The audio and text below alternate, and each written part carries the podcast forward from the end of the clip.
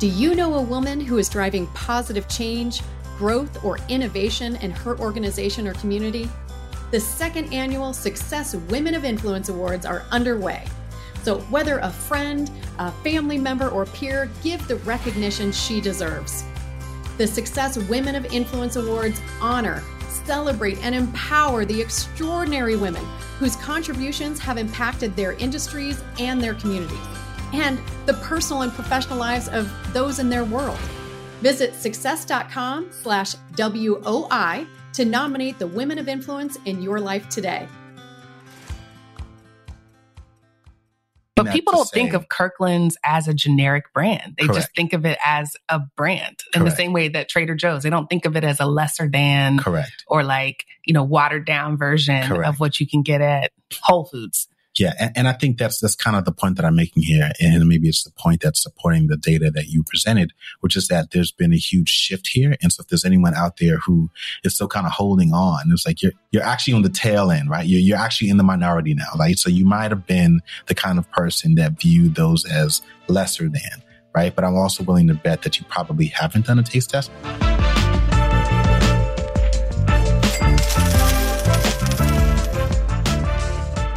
Welcome to the Rich and Regular podcast presented by Success, where we explore life at the intersection of money. I'm Julien. And I'm Kiersten, and today we're talking about the grocery wars. All right. Or just trying to break down what the heck is happening with the grocery industry. Right. But first, before we dive in, please rate and review the Rich and Regular podcast wherever you listen to the show. And I want to give a shout out to SJ Dula. Shout out. Yes, SJ Dula left a review entitled Finally Something Relatable. And they say they stumbled across the show after seeing it on our Insta cousin for better or worth's Oh, out. Instagram page. And they are extremely thankful that they saw it there. They said we are welcoming, relatable, and engaging while delivering complex topics in a way that anyone can understand. All right. I guess they live up to the name of the show.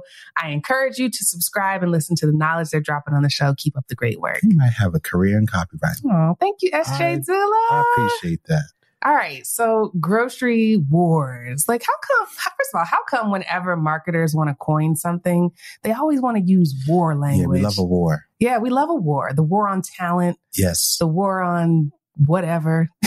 well, there have been several. Yes. So it, it's a convenient metaphor, I think, just to kind of help people understand that like these big corporations are at war, if you will, for our attention. But when it comes to food, I think as someone who has like spent a good bit of my career in the food industry and has an intimate understanding of it all, I'm happy about this particular war because the implications go beyond just which company or groups will end up on top. I think it dictates the types of foods that we see in our stores. It dictates the foods that end up on our dinner tables and so on. And basically, like the stores that we choose as a result of all of this competition going on, the stores that we choose as consumers set the tone for what we consume and Mm. also like has a huge impact on our wallets. I So if we that. don't buy it, or if we like push back or like, you know, just don't go for whatever it is that they're offering it, like all of it, I think has a really, really big impact on our lives on a lot of different ways. And the last thing I'll say is around grocery wars. I, and I didn't think about this until we started preparing for this particular episode is I actually did a whole project on grocery wars. It had to have been, I know it was like my last year in grad school, but it was because like Whole Foods at the time was like really making a name for itself. Mhm. And it was the first time that people were saying, like, wait a second, there's this new entrant, you know, Yeah. that- as opposed to just the, I guess, more typical mainstream brands that people are more familiar with. There was like this new kid on the block. And I was like, oh my gosh, one, I'm getting old. And two, like, wow, this has been happening at different levels and at different points in time for quite a while. So now this is like another version, I think, of the grocery wars or a continuation of it. Yeah, I think the first time I ever heard the term was probably five or six years ago. And that was back when Amazon acquired Whole Foods. Because as an outsider looking in, I think we were all just like, what on earth is Amazon Yeah. doing? Yeah. And at the time, I think they were just looking to expand into more in person retail experiences. And they emphasized grocery because Walmart was stealing that share of wallet and becoming a really viable Yes. competitor. And at the end of the day, there's no retailer that Americans visit more than grocery stores. You're right. And so even as you were setting up the episode, I'm starting to think like, man, what if the grocery stores that we know and love, like Kroger or Harris Teeter, wherever you are, become the new Sears, where they just get rolled into big Yeah. mega stores. Yeah. So anyway, more on Americans and their grocery store habits. According to the Time Use Institute, the average grocery store trip takes 41 minutes. So if you multiply that by hmm. the one and a half trips that Americans make on average, which I don't know how you make a half trip, but one and a half trips is about the average number of times that Americans go to the grocery store. That's over 53 hours a year that is spent in the grocery store. And, you know, I feel like want... I should know that stat, but I, I'm I'm in a different. Yeah, I don't I don't nearly. You don't think it takes you 41 minutes in total? Like that's including to get there and to come back. I'm normally in the store for around 20 20 minutes. Oh, wow. In and out. Well, I'm you're very efficient. Yeah, yeah, I'm very efficient in grocery stores. Yeah. Well, going back to Amazon and their acquisition of Whole Foods, in just five short years, they've kind of used their tech advantage to do some incredible things in the space. You know, we talked about Amazon One ID a few episodes ago, but they've also really just done some foundational work like opening more stores. I think they've opened at least 60 new stores and they've opened up what they call dark stores, which don't allow customers to come in. They just stores that focus on online fulfillment. Yeah, I have some thoughts on that. Yeah. And through that, they've improved both the delivery and the pickup options. They've given special discounts to Prime members. They've expanded their private label collection to compete on price with some of the big dogs. And so on a lot of ways, you can say that there's always been some friendly competition, like you said. Yeah. But when Amazon fired that first shot and added that tech enablement, that made things like the war war yeah. that we're hearing about now. Yeah. So let me let me just take a step back because as I was thinking about this, uh, you know, and, and I, I, am pretty clear I live in a bubble at this point, right? Like I, I'm I'm not even I clearly live in a bubble, but I, I want to just take a step back here to help listeners understand why we actually think this is important. And I think it's important to actually use a completely different industry that I think better sets the stage for why I think this particular conversation is so important. So I want to say about 20 years ago, if you were in the market to buy a car and someone recommended a Kia, you might have been justified in just like laughing at them or being like, yeah, like mm, thanks, but no thanks, right? right. Like they were not the brand du jour, right? They were largely considered a cheap poorly designed and like an unreliable car relative to a Toyota or a Honda, which at the time and still to a certain extent now are massive players in the auto industry. Well, today, right, 20 some odd years later, that has completely changed. Like in addition to completely redesigning vehicles, breaking into new categories with SUVs and electric vehicles, completely like new marketing strategy, like all of the different things, bringing in big players. They've gone basically from being like the auto underdog to the big dog. Yeah. Right. To your point, true. like they are an industry leader. Uh, didn't you say it was like the most stolen car? Yeah. It's the most like stolen that? car. yeah, people are like going out of their way to steal them, right? So they're it, it, it they've made a complete sort of 180. And so what used to be cheap and considered a low end vehicle is now not so cheap and it's not considered like mid tier. And depending on the actual category, maybe even upper tier. Yeah. Now the old guard, right? If you think about well, what would have happened to Toyota and Honda, well, they've become a little more stale, and in a lot of cases, they've become arguably out of reach in terms of affordability. They're not considered like your everyday car that the middle class American or family could have anymore. It's a little too pricey. And now people are looking at Kias. So for all, value, for, yeah. for value, right? Mm-hmm. And so all of that to say, when you think about what's happening with the grocery wars, I feel like it's kind of similar where you've got all of these newer players, some of which are international brands that are coming into the US market. They're offering things that old players have not been able to offer. And as a result, it's shaking things up. It's forcing the companies to compete. And all of these things, I think, have a very real impact on Americans' wallets. So when you think about specifically the grocery wars, are a couple of things I would call out. One, from a consumer standpoint, when we think about food, food is the third largest expense category in most people's budgets behind housing and transportation. So in times like we've experienced over the last couple of years where you see all of this inflation and it's really like hurting a lot of people's wallets, it's really important that we do some due diligence to make sure that we're not holding on to old or outdated beliefs so that we can make sure that we can try to save as much money as possible without sacrificing quality or any of the health needs that we may have. But on the other side of this, if you look at this from the standpoint of an investor, the fact is grocery stocks have actually outperformed the market last year. So we're recording this in 2023. We're talking about 2022. Yeah, they had a good year. Grocery stocks had a great year, which, you know, as a consumer, you're not particularly happy to hear that because you know that you put a lot of money into their pockets. But if you're an investor, you got back. invested in those stocks, you got that money back. Or if you had those stocks in, let's say, a mutual fund of your choice, you were able to kind of benefit from all of that growth. And so I say all of that to say that if you can't get a grip on the third largest expense that affects your household or most households today, there is very little chance that you'll be able to achieve your financial goals. I feel very comfortable saying that. It is that big of a category. It doesn't go away. And so we really have to make sure that we do our part to make sure that we get a grip on that. And part of it is making sure that we're making good purchasing decisions, which is why we're talking about the grocery wars. Yeah. I mean, the grocery stocks outperformed the market last year, but the industry, the grocery industry is still at a crossroads due to a lot of consumer preferences that have changed, labor shortages, and being left behind in this digital rev- oh, yeah. revolution. It's a lot like the trucking industry, which we talked about a couple of episodes ago.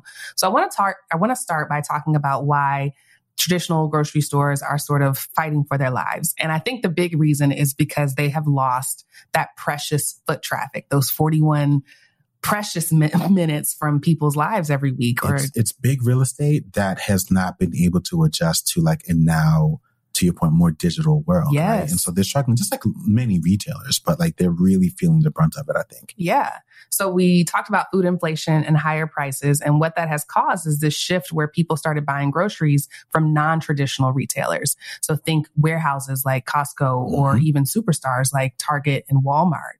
In fact, Walmart actually sells more groceries than anything else. So in 2023, grocery sales accounted for almost 60% of Walmart's net sales. When you think of Walmart, you don't think of it as a grocery store, but that's that's where that's where their bread is buttered right? Wow. And on top of that, studies have hmm. also showed that one in five people shop for groceries at dollar chains like Dollar Tree. So while groceries are a somewhat mandatory expense category that isn't going anywhere, people are way more price sensitive and food costs are what is determining consumer value way more than in other categories, right? Regardless of income levels. So there is a consumer research company called PYMNTS, and their research shows that nearly all US households have adjusted the number and types of items that end up in their grocery basket. And 62% of consumers say that the high cost of food has caused them to reduce spending in other discretionary categories, including 60% of those earning more than $100,000 a year and 63% of the middle class earning between 50 and $100,000 a year. Wow. So regardless of how much money you make, you making adjustments to to your basket. Sure. Now, on top of all this, you've got the delivery services, which have, again, not only reduced the foot traffic into the stores, but it's also added this mix of professional shoppers that traditional shoppers don't like to see. They don't want to see your Instacart person or your DoorDasher. Yeah.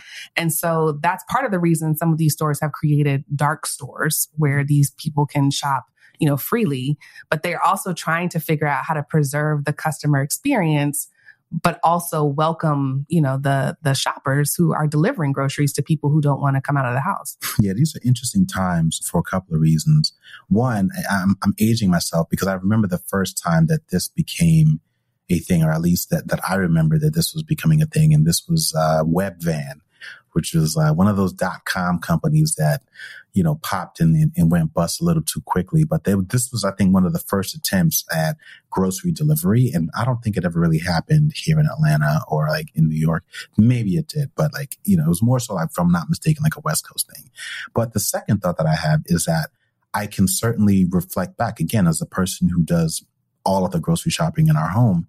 I can definitely say that over the last couple of years, I, I have seen this difference in grocery stores where like you're there, and pretty much like every other time I can look around and see like, oh, that's someone with uh with with that shirt on, that, and they represent that company, or they're with Instacart, or this person's with DoorDash. Like they are, there are a lot of people who are out there. Whereas back in the day, it was mostly just the people who are actually consuming the food. Now, to your point, there are a lot more shoppers there. I didn't know that people didn't like that, but you know, new day, new time. I can also say that I remember as I think back to some of the big shifts that I've made. So I remember when we made the shift from shopping exclusively at Publix to shopping exclusively at Whole Foods.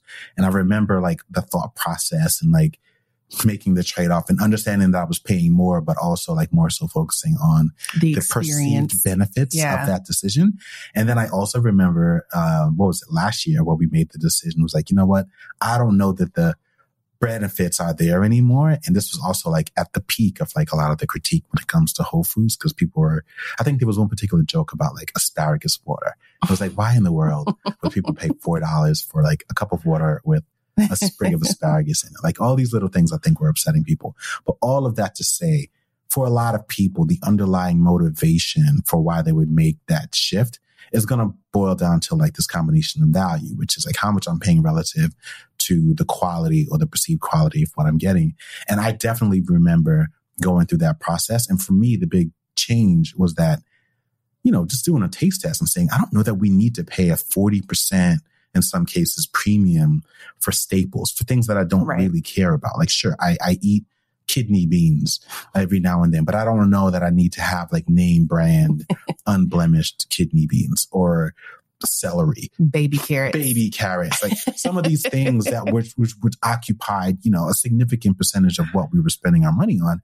It was like, you know what? It's actually worth the inconvenience, if you will, to buy some of those core things affordably without sacrificing quality and then treating a lot of those other stores as a bit of a specialty store. And psychologically, I can see how that might impact a lot of people, but I think making that decision is a really, really important one. And I think when it comes to like a lot of our listeners or people out there who might be feeling the squeeze, this is really important because, you know, we all have an opportunity to do that. And when you think about all the things that are happening right now that are squeezing our budgets, we really owe it to ourselves to revisit some of these pre-existing beliefs or in some cases outdated perspectives. And trust me, I've been there. I've been that person that said like, I'm not shopping there or I'd never go there or I don't like the way that store feels. The reality is that store might have been redesigned two or three times mm-hmm. since the last time you've been in there. And I think that's ultimately a result of these grocery wars because they're really trying hard to make up for the things that they didn't do well, which means I think for us, you have an opportunity or at least a chance to go see what you might have been missing. Yeah. And you might be able to say, Hey, actually, I really, really like this store now. And as a result,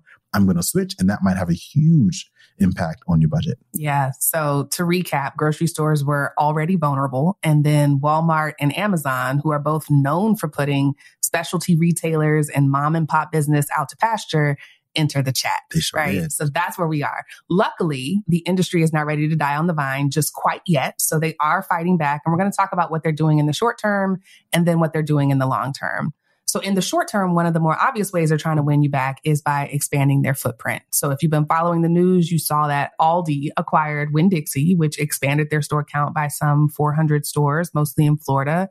And Kroger is actually looking to acquire Albertsons. Now that deal has been pending oh. for a while.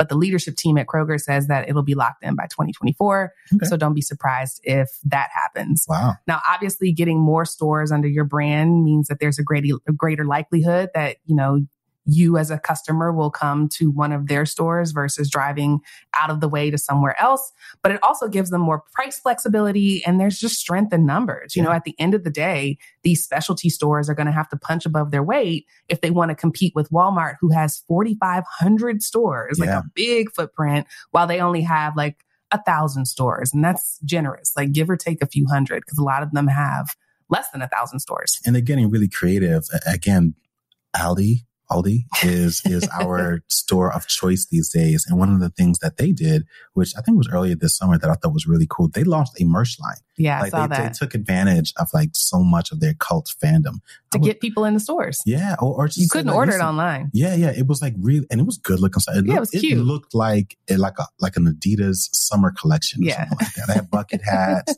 flip flops, like it was a whole thing. It was really really cool, and it was the first time I'd ever even saw that. I was like, actually, I would I would rock that. they didn't have it in my store. I couldn't find it. Otherwise, I would have bought it. Anyway, the other thing that I thought was interesting is that at large, grocers are also really trying to work their way into the digital technological space.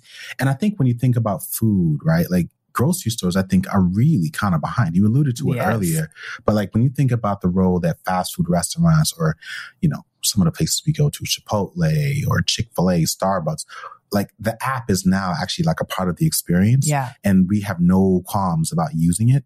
But when you think about grocery stores, like I don't know that a lot of people even really think about the apps. And so they are, as a result, really missing out on great ways to communicate, and build connection, make unique offers. And those are some of the things that we are seeing are coming out as part of this grocery wars now. So a lot of them are really investing uh, heavily into that. And there are tons of reasons for this. First is that there are just flat out limitations to the reach of a printed coupon, right? Uh, like yeah. there's a delay between when they print, you got to print them like, Yeah. I get it. Not to knock it, but like a lot of people still use printed coupons, but there are clear limitations to that versus doing it in a digital format. Especially for the ones that are in store. Like there's no incentive for you to come in the store if you don't get the coupon until you arrive Correct. versus having it on your phone, a push notification like, hey, Yeah. come in. We've got watermelons. And, and, and for, I don't know why that was your example, but, but even when you think about the fact that, yeah, we talk about this now, right? We're, we're pretty tech savvy, right? So when we go to some of these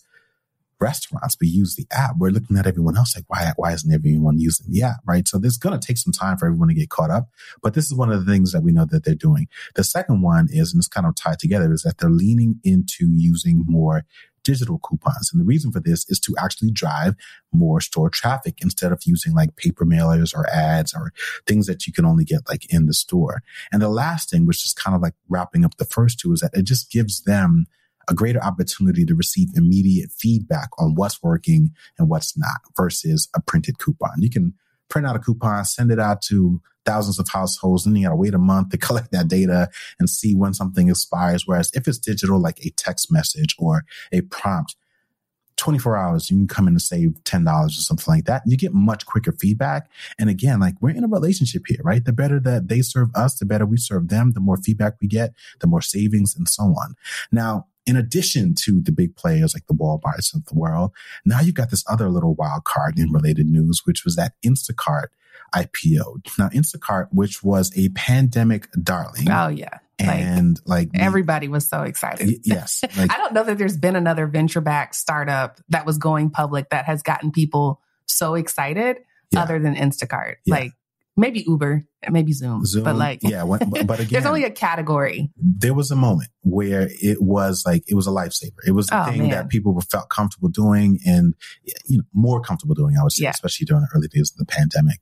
But all of that to say, it IPO. The stock was hot and then quickly fizzled. As I mean, quickly. do. Yeah. because orders like have declined in the short term. People feel a little bit more comfortable going to the stores themselves and of a wide variety of reasons.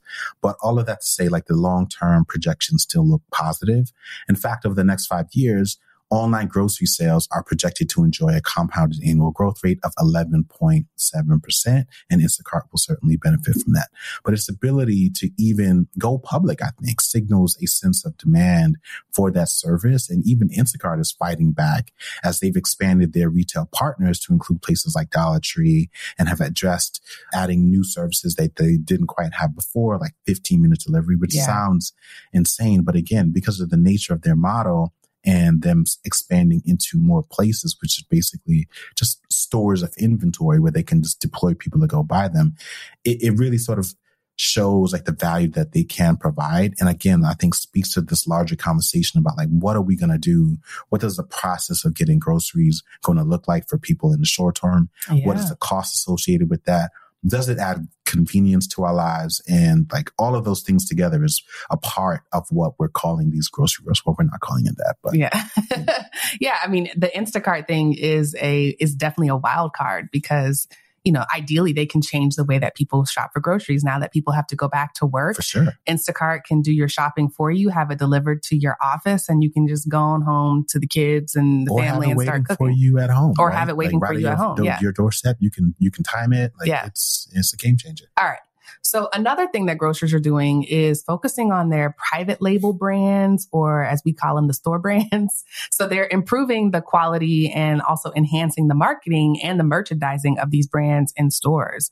When we talked about doing mid-year reviews, I think that was episode 121. We kind of talked about how national brands like PepsiCo were kind of getting greedy with their pricing Yeah. and more companies were basically willing to take a hit on sales volume in exchange for higher prices Yeah. Which was great for them, but not necessarily for the grocer or for the consumer. So now the grocers have started using that against them. And if you go into stores now, you'll actually see the name brand product, but like right next to it, yeah. you're going to see a big sign that basically says, you know, here's the same thing but less, and yeah. it's the store brand. They're not product. subtle at all. Yeah, no. It's, it's like not. it's like why would you do this? Why would you do that when you can?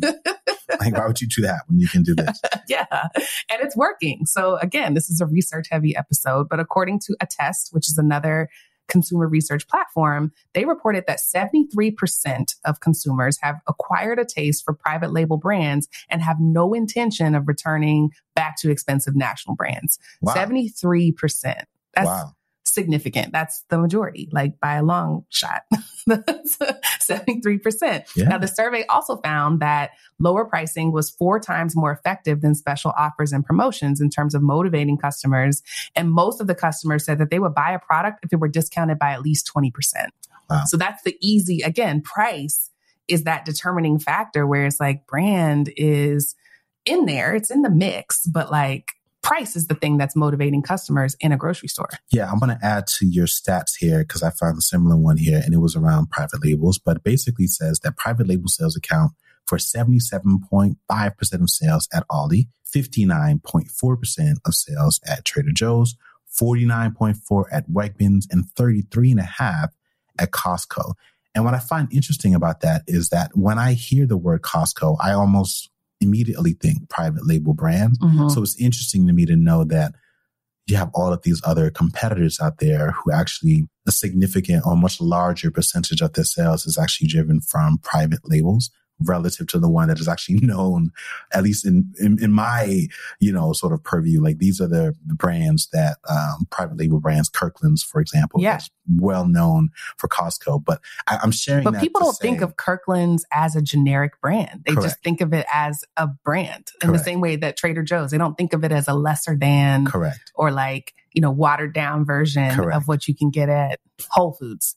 Yeah, and, and, I think that's that's kind of the point that I'm making here, and maybe it's the point that's supporting the data that you presented, which is that there's been a huge shift here. And so, if there's anyone out there who is still kind of holding on, it's like you're you're actually on the tail end, right? You're you're actually in the minority now, right? So you might have been the kind of person that viewed those as lesser than, right? But I'm also willing to bet that you probably haven't done a taste test, and maybe you have on one or two things, and I think that's perfectly fine. If you're a big fan of I'm just making it Oreos, up. Oreo cookies, and you absolutely versus chocolate sandwich which, cookies, which I can totally get. Right, like there's a big difference between an Oreo and, a chocolate sandwich what, cookie, the chocolate wafer cookie with cream filling. It's, it, it's a big difference, but it doesn't mean that it's not good. Oh yeah, right? because I think you even have a pref. You developed a preference for the uh, store yes, brand. I like the store brand better. over the Oreo, right? So it's interesting. So all of that to say, a lot has changed. And it really makes me think of Payless. I'm going to switch gears again because I know a couple of years ago they had, uh, at least they went viral for it. And it was a publicity stunt, but it worked.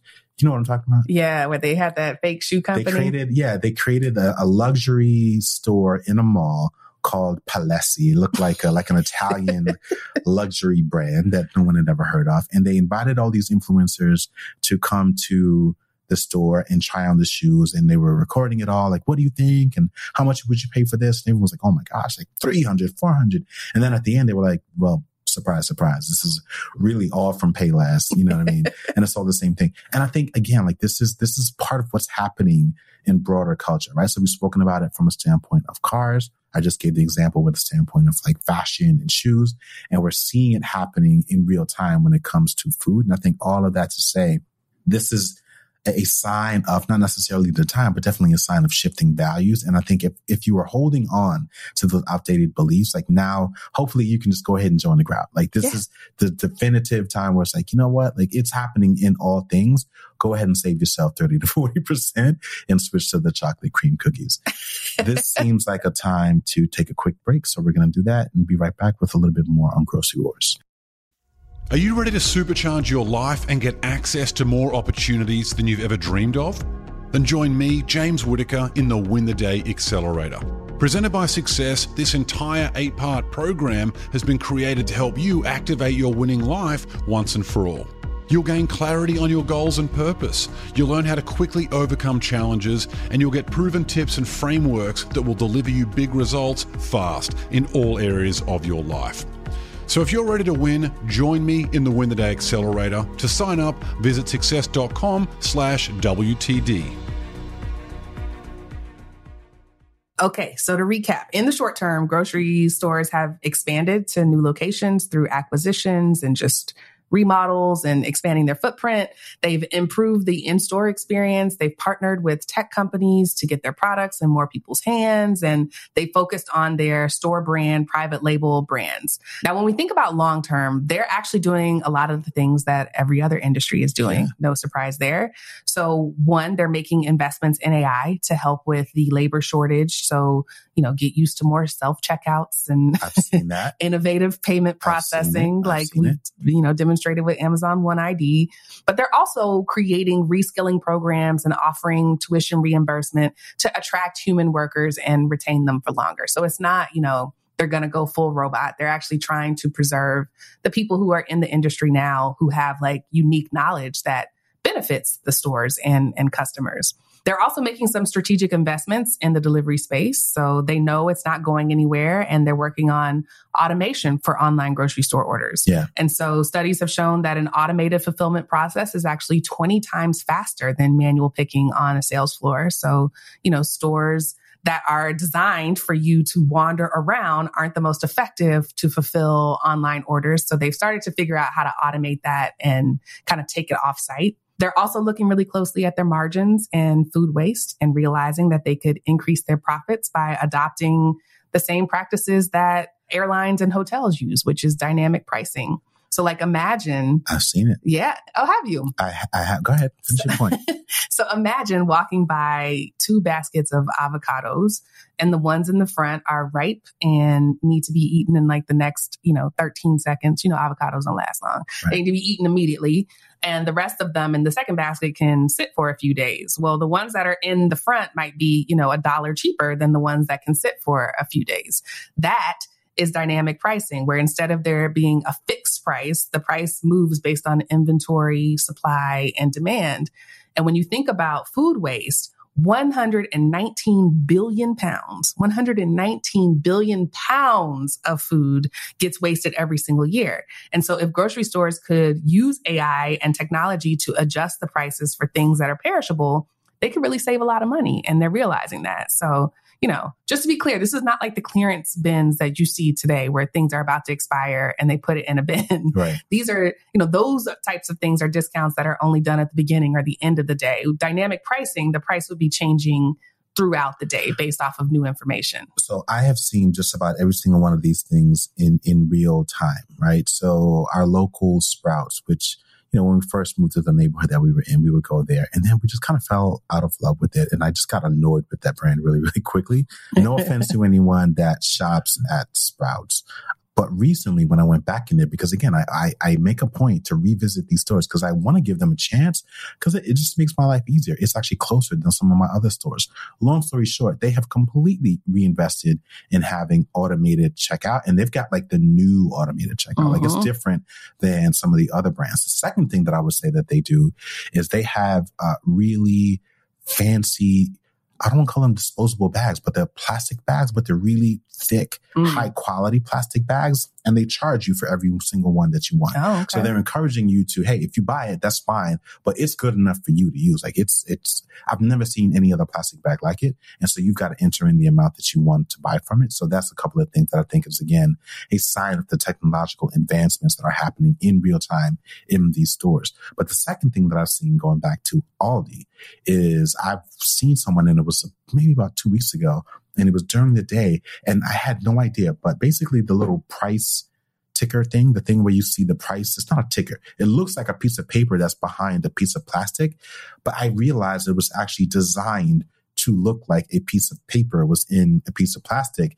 because I saw someone who worked at the store hold up a device and then they beeped on it and yeah. then the price changed. Yeah. and digital. so if I, if I was there, gosh, a minute earlier, I would have paid one thing two minutes afterwards, like I would have paid a completely different price. Yeah. And I was completely blown away by that. Like I knew this happened and people take inventory, but I'd never actually seen a price change in, In real real, time.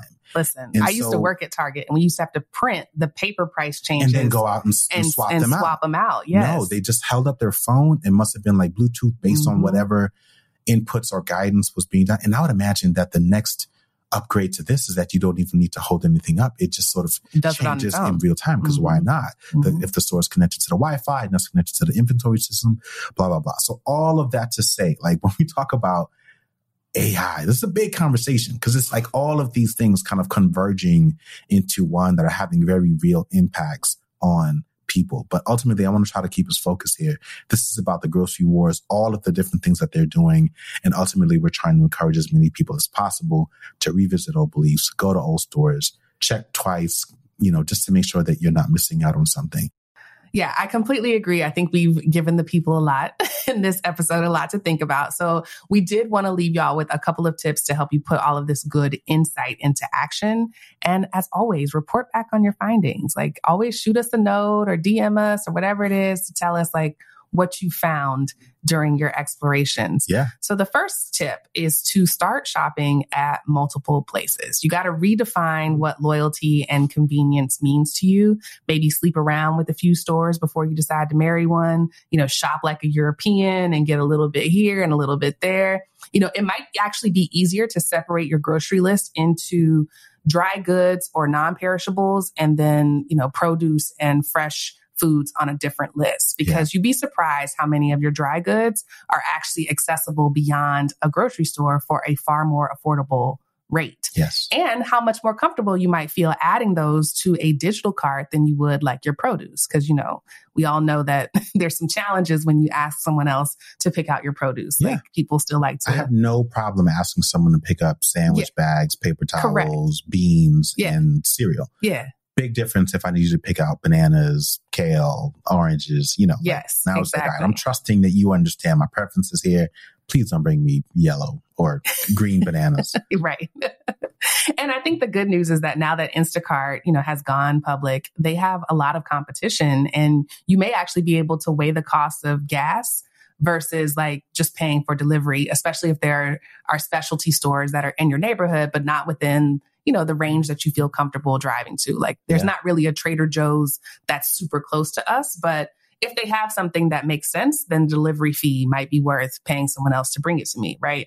Uber also offers grocery delivery, you know, there's DoorDash, and then there are several others, including the stores themselves. So just double check to see what delivery options are available to you and if they're running a special to attract new customers, because that's the space that we're in. Everybody wants a little bit of your wallet. Now, for the places that you do frequent regularly, make sure that you sign up for their newsletter or their text message marketing or whatever it is so that you're prepared and aware of any sale items or specials that they may send to your point about use them using more digital marketing like you gotta you gotta opt in for that like they're not just gonna send it to you automatically so sign up for whatever they have I completely agree. Um, let me add a couple of extra tips here. Uh, one, since you were talking about specials, look, just because it's on sale doesn't mean that it's a deal, right? Like if you have no plan to actually use it, just don't buy it because it just adds to like more stuff in your house, especially if you don't really know what to do with it or how to cook it or how to store it. And so make sure you're really just like focusing on buying the things that you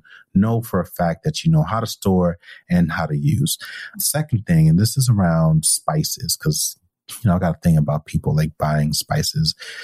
I, I'm pretty sure that there's probably some data on this that people buy spices maybe like three times in their lives.